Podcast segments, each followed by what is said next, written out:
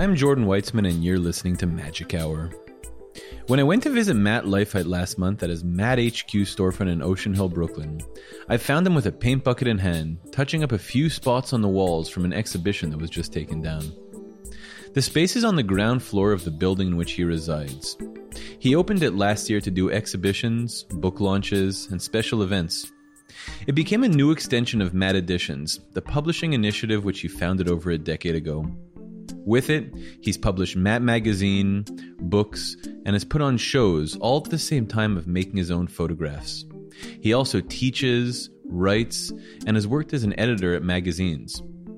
I think that's the thing that's always impressed me about Matt his involvement in many different capacities within the medium, each activity informing another. As a photographer, his work often takes the form of projects, in which he adopts a format and style for each one, much like a director would on a film. This spring, his first monograph, To Die Alive, is being published, made up of photos taken on Fire Island over the past five years. I asked him about the kinds of people he likes to photograph. I rarely have photographed like the person that I'm with or romantically involved with or people or my dear friends. I almost never photograph. Why? Um, because I think it's easier to allow a space of projection. I think kind of like a hookup or something where it's really more about like encountering someone who you can project your fantasy onto and have that play out. It's like photographing people who I'm not intimately involved with or who I don't know, you know, the faces that they make allows me to kind of project onto them in a, a more fully realized way. Mm-hmm. Um, for the most part, I'm interested in kind of like creating the space where I can kind of mold them into what I want. Right. One time I was on a panel about portraiture with Elliot Jerome Brown Jr., my favorite living photographer and friend of the pod, I guess. And uh, he was talking about how he wanted to leave his subjects the space to kind of define themselves within the frame and this very generous process of kind of allowing people agency within his photographs. And I thought, I want the opposite thing, which is to skin someone alive and turn their flesh inside out, you know? and I think, um, because, yeah, because that's what I want. Yeah. I feel like it's, I partly got into photography because I loved Avedon, and that is sculpture. You know, it's like molding the subject into what it's, what you want it to be. Right. And I think that my process is more maybe like that than Yeah. like Irving Penn or someone. Yeah. Right. Yeah. A- Avedon was uh, he was he was definitely a bit of a troublemaker. I always love that story of you know photographing the Duke and Duchess of Windsor With the dog. with the dog. Yeah, you know that story. Oh, he Yeah. was, he, he he showed up late for the shoot, and um, I'm sorry. He he walks in like in a in a flurry, and oh, it's like well, you know, I'm sorry, I'm I was late. Like on the way over, like I I hit a dog and killed a dog or something, and Yeah. or he, he, he told him the story just as he was setting up his camera and they were in front of it and he waited for them. Well, because they He manipulated such- that expression. Yeah. Yeah. He chose the moment of them dropping the mask of their, uh, you know, because I think that was uh, a situation where those people had a really elaborate self presentation worked out, and he needed to figure out a way to get through that. Right. Um, I feel like I'm also usually trying to work with someone in order to break through something or to achieve something that I have in mind. Not that I, I really go into things and I improv, I imp- improvise. I don't usually have like a specific arrangement that I'm looking for, but sometimes I do. You were just telling me that you're going to New Orleans this week with um, and traveling there with one of your um, your biggest mentors, Elizabeth Biondi. How did you guys meet? How did that relationship come about? I was her intern at the New Yorker in 2009. Sort of can't believe that I got that position because I think I was a, I was going into my sophomore year of college and it was very um, like I remember going to I bought new clothes for the interview at this place in Boston where you had to dig through clothes and you would buy them by the pound like just like rags and then somehow it, it worked out and I was terrified of her at the time she says it's just the furniture that came with her office at the New Yorker, but I've heard from multiple people that there was a very low chair that I do remember sitting in during the interview, so you had to look up at her at the desk. No way. And it felt very intimidating. but I think it was the, um, she claims it was what they gave her. wow, that's pretty amazing. um, No, but I think I've learned more about photos from her than anybody else in my despite having a wealth of wonderful teachers that I've been lucky to meet. But I think Elizabeth, um, mostly through like sequencing photographs, I think you can really learn a lot by watching someone combine and recombine images and seeing how they change. Mm-hmm. And just in terms of like how I work with people and approach my own publishing stuff, she's been, she's always there and always helpful. Mm-hmm. That was like one of your first jobs in photo? Yes. Yeah. Although I don't know if I'd call it a job. I think they gave me thirty dollars a week on a Metro card. But um, but it was amazing. I mean, I got to meet photographers that they were working with, and uh, David Remnick would have these like lunches with the interns where he would talk about magazine issues, and I felt very out of my depths. It was like everyone else was like a graduate student at Columbia or something. Mm-hmm. Um, but Elizabeth and I ended up forming a relationship, and then after she left the New Yorker I would sometimes help her with, I don't know, arranging photos for a competition she was judging, or just like, I do show her my work, but it's always, she's not the first person that I show anything. It's always when it's at like a later stage and I'm ready for feedback because, well, she edited the book of my Fire Island pictures that's coming out, and she, I brought her like 180 photographs to her house in Sag Harbor, and she, uh, went through them all with me and we spent like two days working on it very intensely and uh, but it's hard to find someone who will uh, tell you this is boring mm-hmm. which she said frequently throughout this process uh, and i think it's valuable though it's like hard to find someone where you, you and someone where you won't be hurt by hearing that mm-hmm. because you can at least with her i can understand this is what you're coming from uh, this is your perspective. Right. So, how did you guys work on the edit? Like, what was the methodology? I brought prints of everything and we laid mm-hmm. them out on her long table and on the floor. And she would remove things, or she would say the middle is a bit wobbly, is what she said about one thing. Or, uh, and then there were particular photographs that we would uh, have longer discussions about whether they should be included or not. Mm-hmm. Um, so stuff that was so you started off with 180 pictures and stuff that was let's say that didn't make the cut or that was boring got tossed. Yeah, or that didn't work in this kind of version of it, and so it was cut down to 77 pictures. I went there saying, "Oh, maybe we'll get 120," but it, it was 77, and somehow I don't miss any of what was cut out. I feel like it was. I've been working on that project for like five or six years, and so there were so many versions of each thing, and it was kind of about finding the best articulation of one idea, mm-hmm. um, which you need someone else to do sometimes. Can you describe like the uh, the tone or the feel that you guys were talking about in working on the edit? Yeah, I feel like it's. Um, uh, well, there's kind of a progression of the pictures that go from the built environment through this uh, forest cruising ground and into the kind of most primordial thing, which is the sea. And so the pictures start very like campy and also involve a lot of uh, red and yellow and bright colors. And then in the middle, it gets kind of green and brown. And then the end is very dark. There's not really people in it, it's mostly shadows. And it's um, uh, very black and blue. Um, and so I think the tone of this body of work is very operatic and it's kind of like i think it's like if it's an opera it's like a tragic opera. Mm-hmm. and so i think it was about constructing this kind of uh, i don't know narrative of tragedy. Why why tragedy? In relation to the subject matter because it's all the pictures are all made in fire island right? Yes. and quite a few of them at the belvedere hotel. The first chapter has it's maybe kind of three chapters and there's um, a lot of pictures at the belvedere guest house for men, and then there's guest uh, house. Excuse me. Yeah, but I think it's because um, I think with that place we can anticipate its demise because of. Oh God, Deborah. Sorry, Deb. She was being so good. Um, I think with that place we can anticipate its demise due to global warming and due to like climate change. It's a very fragile place. That's a barrier island.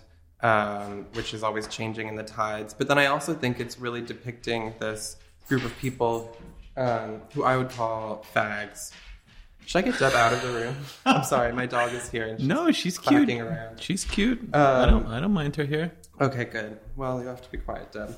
Um, yeah, I think that increasingly my work has become about like fags, which I I am. It's a group that I subscribe to myself, and kind of the evolution of that work is like from thinking about like my people or kind of like my cultural group. And if you know i am someone who would describe myself as like a gay man i'm not really like queer or nonconforming. I'm just a fag. And so i think that that is a group that is you know really interesting because it has gone from uh, you know, these people were actually so subversive that they were illegal in their lifetimes.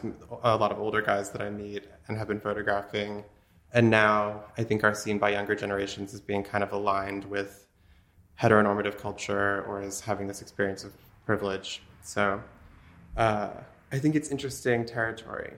But what about the tragedy element? Oh, right. So I think it's uh in terms of the Fire Island work, I think it's like uh, kind of a paradise that is built by a group of people who are on the brink of change, you know, and I think that that is part of the work. Um, and I think to look at the place and to see that it is, you know, I don't really think that the work that I've made about it is necessarily like a celebration. I feel like it's kind of a reflection of how I've experienced sexuality and how I've experienced that place, which is like beautiful but complicated and dark as well. But there is an interesting through line in all of your work. You have a particular kind of interest in subject matter.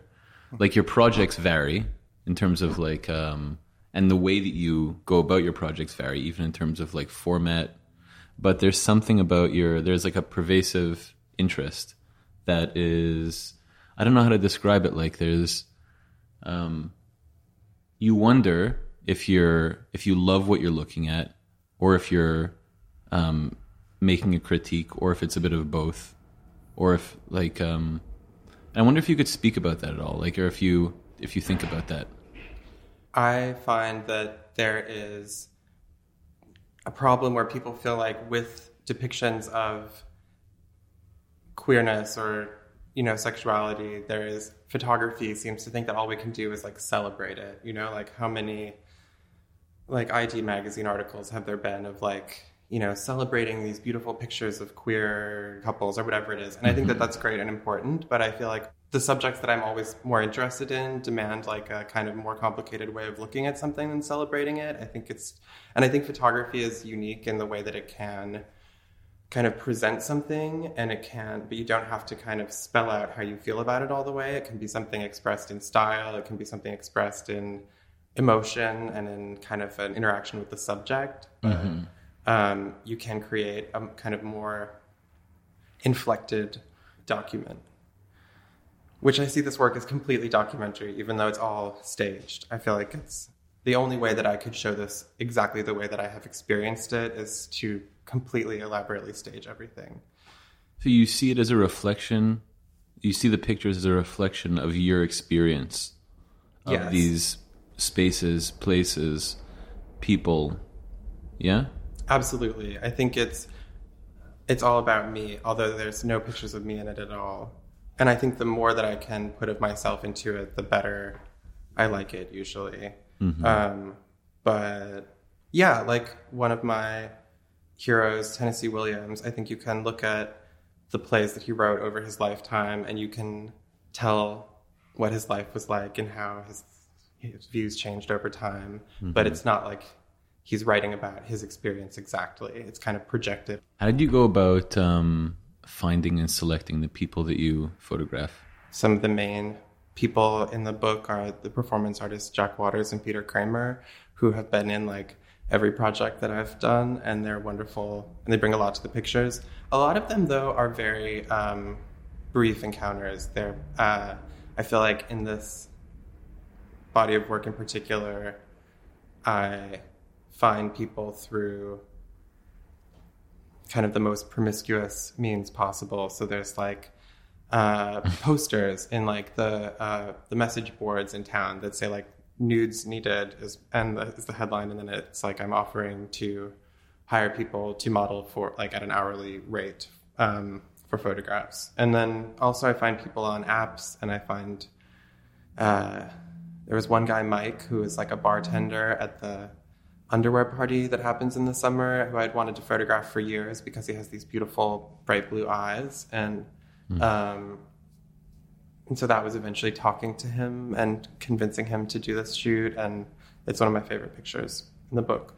But I don't know as kind of a shy person it's not like I can usually go out to a bar or a party and like convince someone into meeting me for a photo shoot later. It's like something that has to be more kind of uh, professionalized or You feel like you're shy? yes You feel like you're a shy person? I do. Really? Do you not? No, to- totally not. I wouldn't. Uh, Oh. I definitely wouldn't think of you as someone who's shy. But it, I'm fascinated by the idea of how we see ourselves versus Mm. how. Interesting. Yeah. Yeah. I like to photograph people. I like to publish people's work who are not me. And so I end up interacting with a lot of people. But I do think that uh, it's something that I have to manage in terms of my energy, like how many people I'm interacting with and that kind of stuff, because it's not something that's always um, adding to my wellspring of creativity.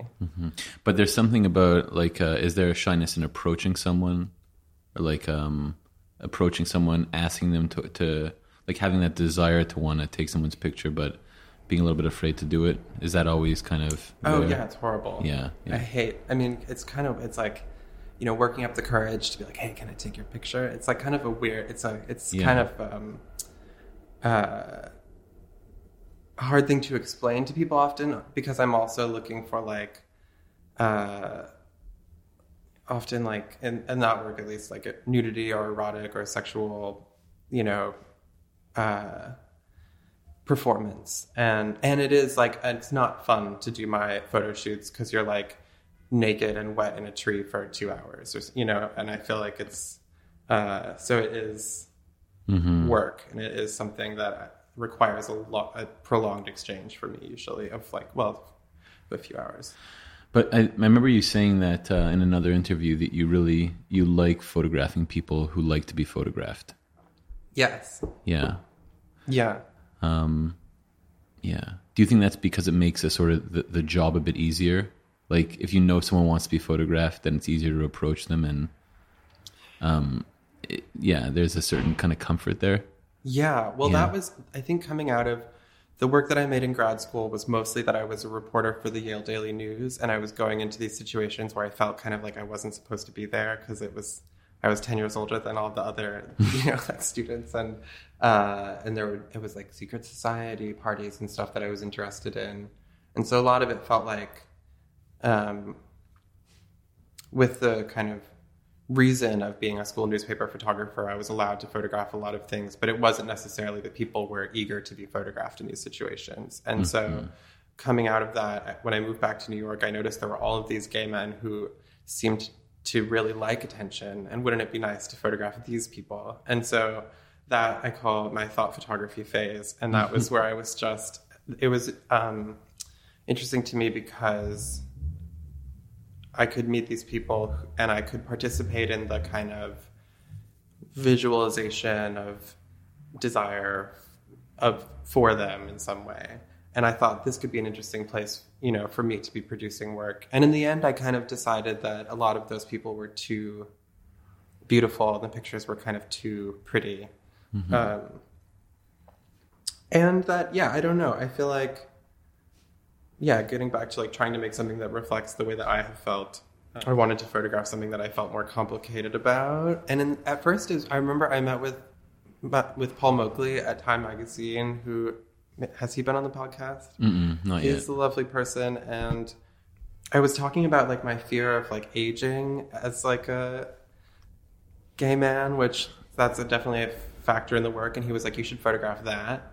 And I do think there is this thing of like kind of, particularly with gay men, the kind of obsession with youth and, uh, you know, eventually being betrayed by the mirror and kind of the the horror of that is um, interesting to me.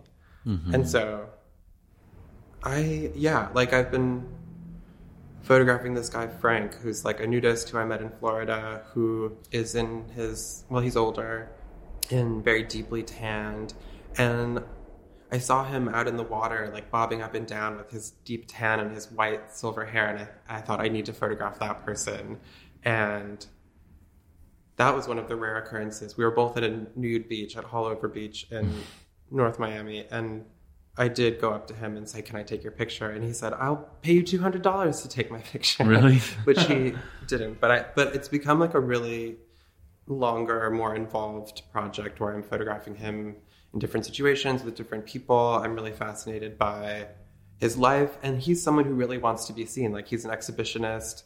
So I think these shoots are mutually exciting for both of us. And he doesn't really have a very practiced idea about what he wants to look like in pictures, so I really like that that it's like not he's not presenting you with the face. And it's a generational thing too, where I think younger people have a more practiced way of interacting with the camera and I like photographing people who are maybe a little more receptive to direction or You can kind of play together. yeah. Yeah.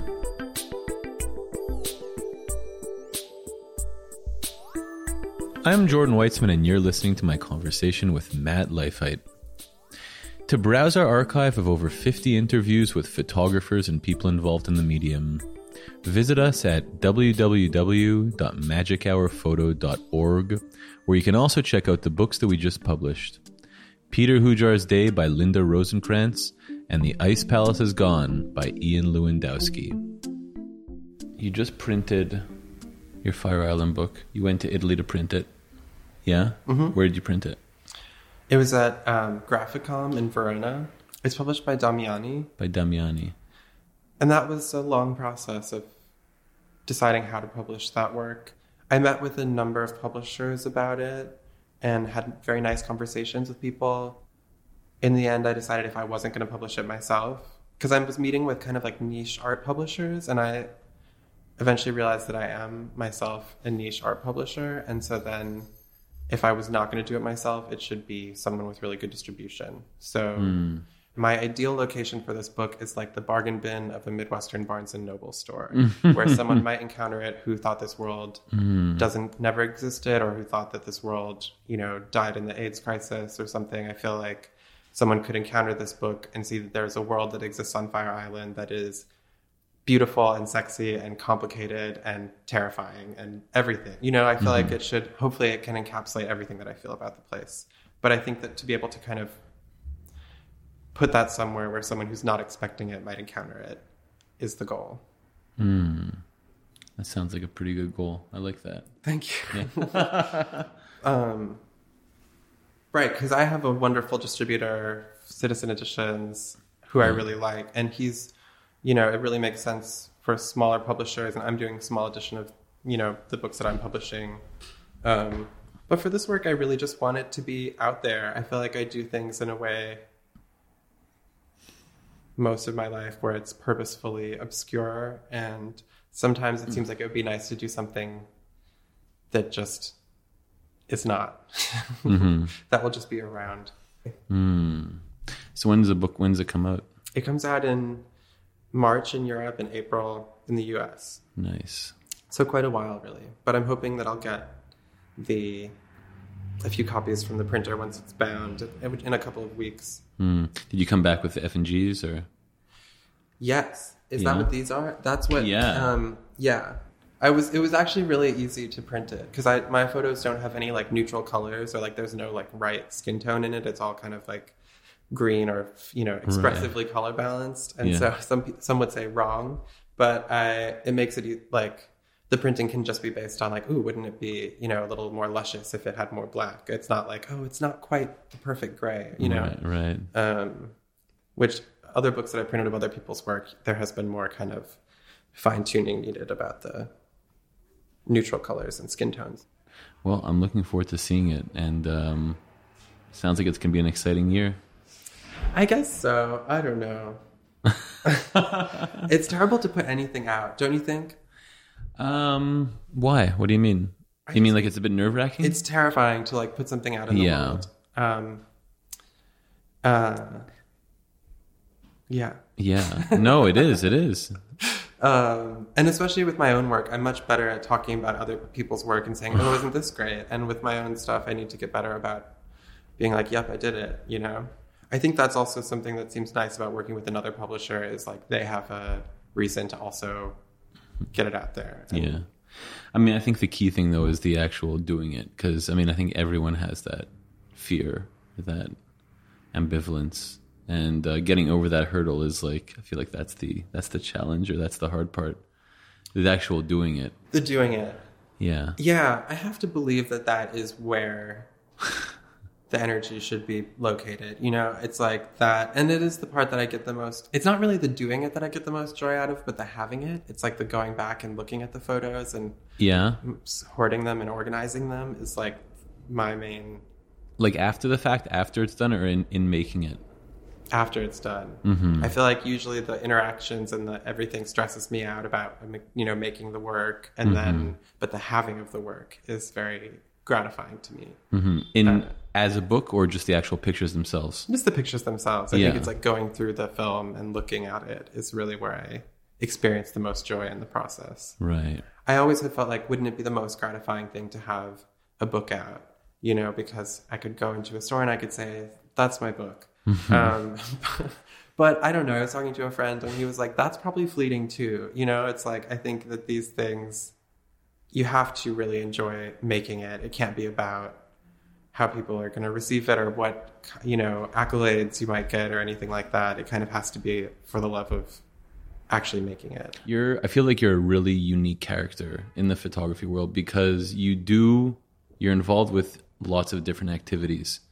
And I've always really admired that about you. You've worked in the capacity of editor at magazines. You started your own magazine, Matte Magazine. You teach. You publish books now. Where where does that all come from? Where does that like um that desire to be involved in different activities come from? I don't know. Growing up, I always felt that I was going to die really young for some reason. like I had like a James Dean complex, and I feel like now I have. I felt like there was, you know, and I still feel that you know, like anyone. There's only so much time you get to express things in life, and I have so much that I would like to express in so many different forms, and so it seems like there's no time to get all of this done. Even if I live to be 100, I think there's still going to be things left unexpressed. And so uh, I have thought that whatever I can do to leave a trail of, uh, you know, uh, what I thought was important and what I um, thought was beautiful, I needed to do that. And, but also I think there is kind of a, um, I don't know. I feel like I'm right. I feel like in the things, I feel like in the things that I publish and the things, and every job that I've had, I have, I run into a problem or every, you know, where it's kind of just like, oh, well, I feel like I could do this better on my own, or, or like the more the way that I want to. And so when I've had photo editing jobs, it's been really nice to have my own publication on the side where the things that I could publish would just be exactly what I wanted to publish. I worked briefly for Collier Schorr, who's another one of my heroes, and I remember her telling me something like she said, "You and me, we cover the waterfront," and I was like, "Sure." does that mean? I don't know. At the time, I didn't know. I still am not sure, and, but I think um, I think it maybe means you know you've been the longshoreman, you've worked the docks, you've Mm-hmm. you've driven the fish trucks. I don't know what it means, but it's like, but I do think it's like um, to be involved in every part of what I'm doing. You know, because photography Mm-hmm. is all it's already very narrow, and so I think as variously as I can be involved in photography, the better. Yeah. Yeah, totally. Is that how d- did you start the magazine? Was it you were working as an editor at the time and there was work that you wanted to publish and that became an outlet for it? It was my thesis at Rhode Island School of Design. The magazine was. The magazine was um, the fourth issue was my own work, and um, it was because I had been Elizabeth's intern at the New Yorker and had sort of seen how that worked, and uh, and then I worked also at like a photo agency, and I didn't. um, you know, it kind of clashed with my youthful idealism.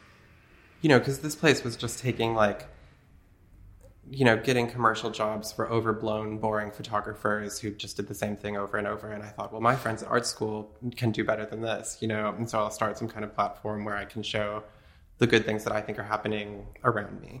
And so it really just started with people that I knew from school, and f- 58 issues later, 58? here we are. wow, that's amazing. Thanks. It's a lot of issues. It's quite a few. It's a lot of work. It's 10 years of work, yeah.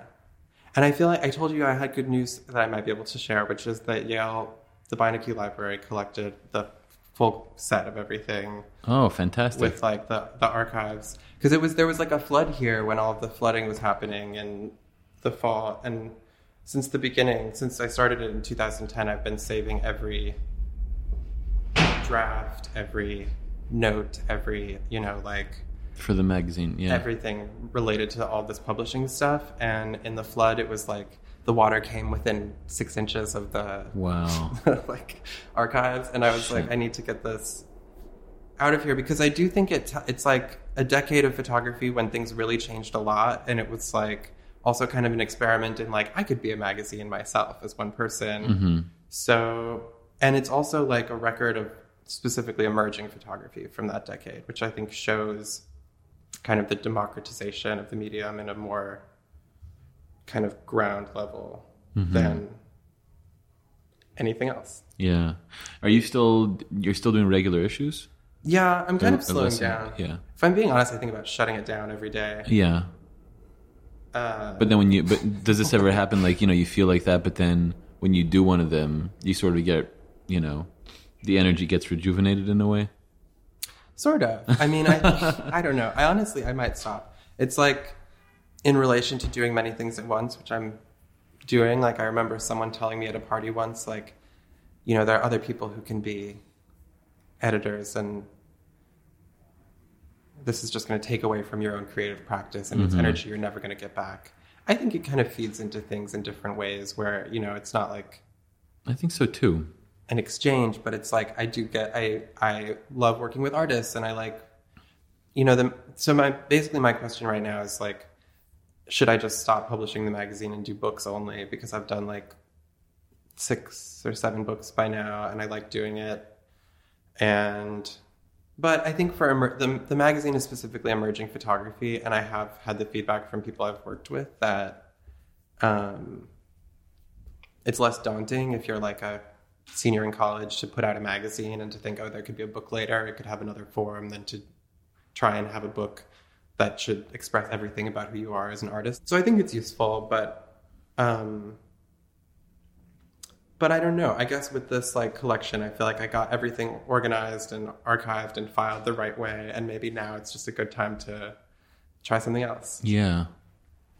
Yeah, I was reading the New York Times obituary of the guy who published Semiotext, uh, and The publisher of Semiotext? yeah, I guess Sylvain Lotringer. I don't know how to pronounce his French name, but um, he stopped publishing the magazine that he published at the height of its popularity, and the quote that went with that statement was, uh, "Give the people what they want, and they'll hate you for it."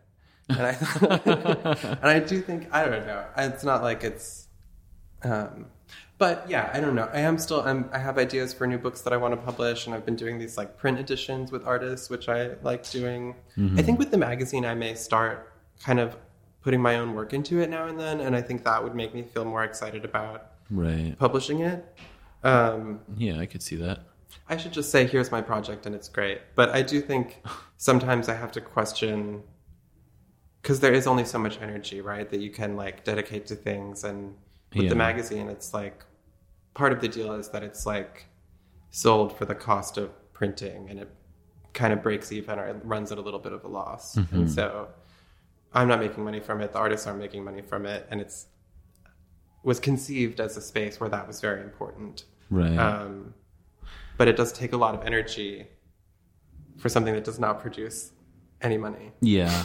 no, for sure. I mean, I, I I relate to that. I relate to that. And you, but sometimes it's good, you know, you just do work to, to do it. And because um, and you're because you're making something that you're interested in and that you're into, and Yeah. and um, and photography is it needs outlets. I mean, there are outlets that exist, but there there aren't they're fewer and far between. There's a lot more photographers that um, that don't get to publish stuff or don't um, don't have those facilities than ones that do. And so, I think that any initiative, anyone who does, um, you know, creates these spaces is important.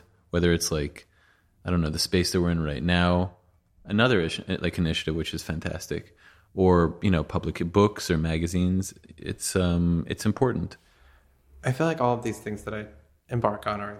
It's, I'm always thinking, oh, it's going to be five years or ten years before this is even possible. But I think that's just something with getting older. You realize how to make something takes time. really good takes time. Yeah, For me, at least. I think for me too. I think that's good. I think it's good to. There's like, uh, I don't know. There's something beautiful about that. Yeah, I'm not trying to have children, so this is it for me. this is I just have the artworks. I think that's a good note to end on. Um, well, thank you. Thanks so much for doing this with me.